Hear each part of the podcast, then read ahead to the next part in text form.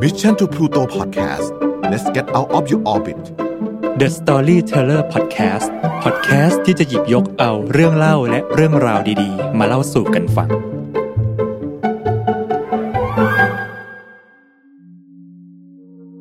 สวัสดีครับเพื่อนๆ ร่วมทางทุกคน วันนี้เราอยู่ด้วยกันกับนิทานดีๆ ก่อนนอนเหมือนเดิม The Storyteller ในซีซั่นนี้ขอนำเสนอนิทานเด็กสอนผู้ใหญ่ สร้างแรงบันดาลใจและให้ข้อคิดที่จะคอยอยู่เป็นเพื่อนทุกๆคนก่อนนอน กับผมเบียร์ฉลัดครับ วันนี้นิทานที่ผมจะหยิบยกมาเล่าให้เพื่อนๆฟัง มาจากนิทานเรื่อง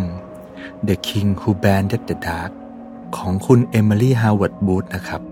นิทานเรื่องนี้จะเล่าถึงเด็กชายคนหนึ่ง ที่กลัวความมืด ซึ่งถือเป็นเรื่องธรรมดามากเลยใช่ไหมครับ ที่เด็กคนหนึ่งจะกลัวความมืด หรือแม้แต่ในบางครั้ง ผู้ใหญ่หลายคนก็อาจจะกลัวเช่นกัน แต่บังเอิญว่า เด็กชายคนนี้กลับไม่ใช่เด็กธรรมดา แต่เขาเป็นถึงเจ้าชายครับ เจ้าชายน้อยคนนี้จึงตั้งปณิธานเอาไว้ตั้งแต่เด็กเลยว่า หากวันใดวันหนึ่งที่เขาได้ขึ้นของราช เป็นพระราชาเมื่อไหร่ เขาจะสั่งแบนความมืดในทันที เรื่องราวจะเป็นอย่างไร ลองไปรับฟังกันดูนะครับ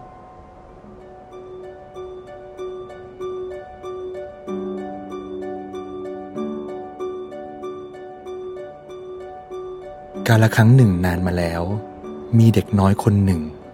เด็กน้อยคนนี้กลัวความมืดเป็นอย่างมาก แน่นอนอย่างที่ผมได้บอกไป ดูจะเป็นเรื่องธรรมดามากเลยสำหรับเด็กสักคนหนึ่งที่จะกลัวความมืด แต่ประเด็นก็คือ เด็กน้อยคนนี้ เขาเป็นเจ้าชาย และเขากำลังจะเติบโตขึ้นไปเป็นพระราชา เจ้าชายน้อยเป็นโรคกลัวความมืดเป็นอย่างมาก เขาไม่กล้าแม้แต่จะอยู่คนเดียวในความมืด เจ้าชายน้อยได้ตั้งใจเอาไว้ว่า เมื่อเขาเติบโตขึ้นมาเป็นพระราชา เขาจะสั่ง แบนความมืด จนเมื่อเขาเติบโตขึ้นมาเป็นพระราชา เขาได้ทำการปรึกษากับเหล่าเสนาบดีที่ใกล้ชิด เพื่อที่จะออกคำสั่งแบนความมืดในเมืองที่เขาปกครอง เหล่าที่ปรึกษาก็บอกกับพระราชาว่า ถ้าเป็นคำสั่งลงมาจากพระราชาว่าจะแบนความมืด ต้องเกิดการต่อต้านจากผู้คนแน่ ๆเลย แต่ถ้าเราทำให้มันเนียนๆออกอุบายให้ประชาชนรู้สึกเกลียดและกลัวความมืด ทำให้เขาเหล่านั้นรู้สึกอยากแบนความมืดด้วยตัวเอง เมื่อนั้นการแบนความมืดก็จะดูเหมือนเป็นความคิดของพวกเขาเอง ความคิดแบบนี้น่าจะเวิร์กกว่าแน่ ๆ ว่าแล้วพระราชาก็สั่งให้ทีมงานไปปล่อยข่าวลือให้สะพัดไปทั่วเมืองว่า ความมืดน่ะ มันเลวร้ายยังไงบ้าง ความมืดอะมันน่ากลัวแค่ไหน ในยามที่เจอเด็กๆเเขาก็จะบอกว่า รู้ไหม เมื่อเวลามืดมาถึง เด็กๆจะต้องกลับบ้าน เด็กๆก็จะไม่ได้เล่นและจะไม่ได้เจอกับเพื่อน ดีไม่ดีอาจจะโดนผีหลอกด้วยนะ จนท้ายที่สุด ชาวเมืองส่วนใหญ่ก็เริ่มคล้อยตาม แล้วรู้สึกว่า ความมืดเนี่ยมันช่างเลวร้ายและน่ากลัวจริง ๆ จึงเกิดการรวมตัวกัน เพื่อไปบอกกับพระราชาว่า ให้พระราชาแบนความมืด ซึ่งนั่นก็เข้าทางพระราชาเลย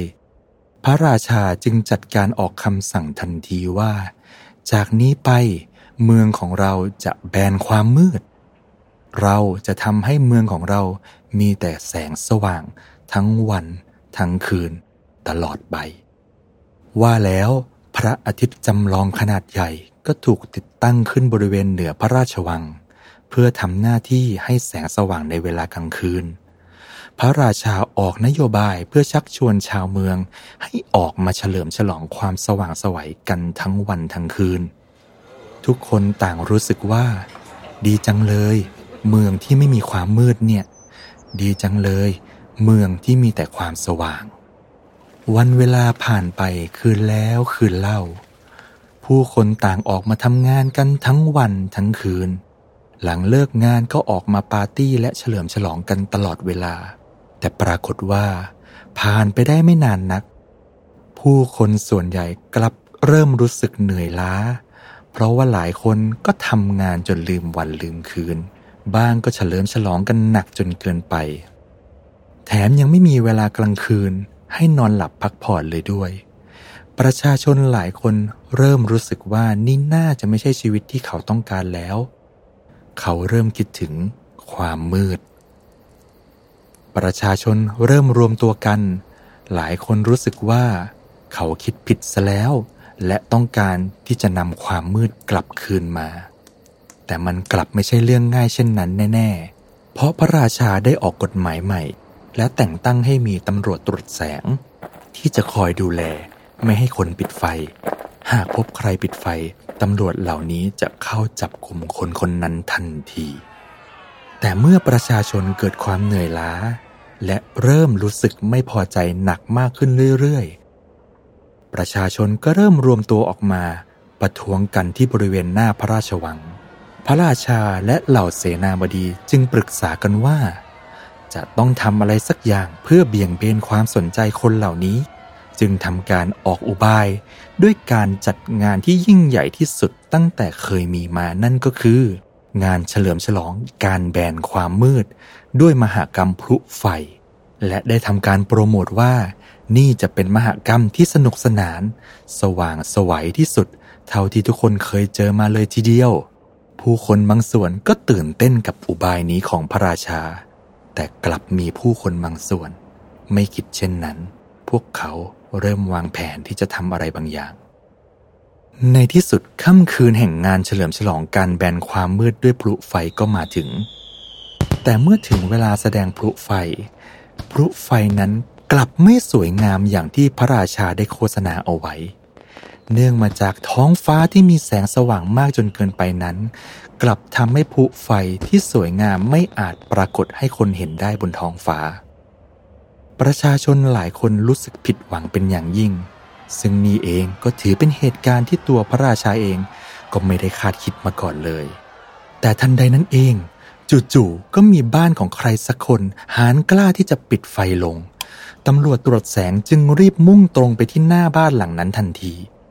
แต่ยังไม่ทันที่จะเคาะประตูบ้าน บ้านข้างๆหลังถัดไปก็ปิดไฟลงเช่นกันตำรวจตรวจแสงตกใจมาก แต่ยังไม่ทันทำอะไรเช่นกัน หลังถัดไปก็เริ่มปิดไฟตาม ไฟเริ่มดับลงเรื่อยๆ จากหลังหนึ่งสู่หลังหนึ่ง จากซอยหนึ่งถึงซอยหนึ่ง และจากถนนหนึ่งสู่ถนนหนึ่งตำรวจตรวจแสงไม่สามารถตามจับบ้านที่ปิดไฟได้ทัน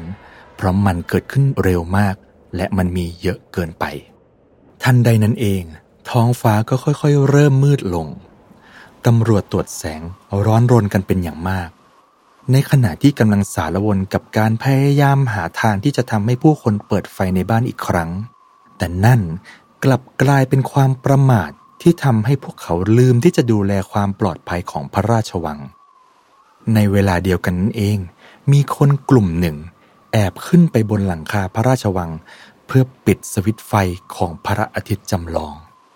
และแสงสว่างดวงสุดท้ายก็มืดดับลง เหล่าเสนาบดีโวยวายกันยกใหญ่ และท่ามกลางความโกลาหลที่เกิดขึ้น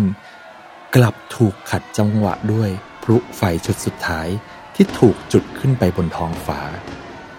ณเวลานั้น พระราชาหนุ่มที่ยืนมองท้องฟ้าอยู่ตรงระเบียงกลับยืนนิ่ง และออกคำสั่งให้เหล่าเสนาบดีเงียบลง พระราชาหนุ่มยืนตกตะลึงกับความสวยงามของพลุไฟที่อยู่ตรงหน้า เพราะนี่คือครั้งแรกที่พระราชาได้มองเห็นสิ่งที่มีความงดงามขนาดนี้ โดยมีความมืดเป็นฉากหลังของความสวยงามนั้น หลังจากค่ำคืนนั้นเป็นต้นมา พระราชาก็สั่งยกเลิกการแบนความมืด บ้านเมืองก็กลับเข้าสู่ภาวะปกติอีกครั้ง มีกลางวันมีกลางคืน มีความสว่างและก็มีความมืด ซึ่งแน่นอนว่า พระราชาคนนี้ก็ยังกลัวความมืดอยู่เหมือนเดิม แต่เขาก็ได้เรียนรู้ว่า ภายใต้ความมืดก็ยังมีความสวยงามซ่อนอยู่ และเขาก็เรียนรู้ที่จะอยู่กับมัน พระราชาผ่านพ้นค่ำคืนอันมืดมิดไปด้วยการเปิดโคมไฟดวงดาวที่หัวเตียงทุกคืนก่อนนอน ในวันเวลานี้ของทุกปี ก็จะเป็นเวลาที่ชาวเมืองส่วนใหญ่ออกมาเฉลิมฉลองวันพลุไฟ เพื่อเตือนให้พวกเขาระลึกถึง คุณค่าของความมืด สิ่งสำคัญที่พวกเขาเคยเกือบทำมันหายไป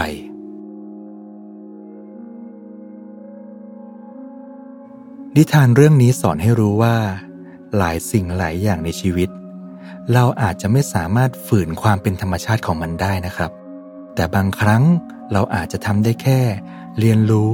อยู่ร่วมและเติบโตไปกับมัน เพราะบางครั้ง ความสวยงามที่แท้จริงของชีวิต ก็อาจจะเป็นการที่เราได้อยู่ ได้เรียนรู้และเติบโตไปด้วยกันนี่แหละครับ จบนิทานแล้ว แต่ยังมีนิทานดีๆ รอให้ฟังอยู่อีกมากมายในคืนต่อๆไปสำหรับคืนนี้ลาตรีสวัสดิ์ครับ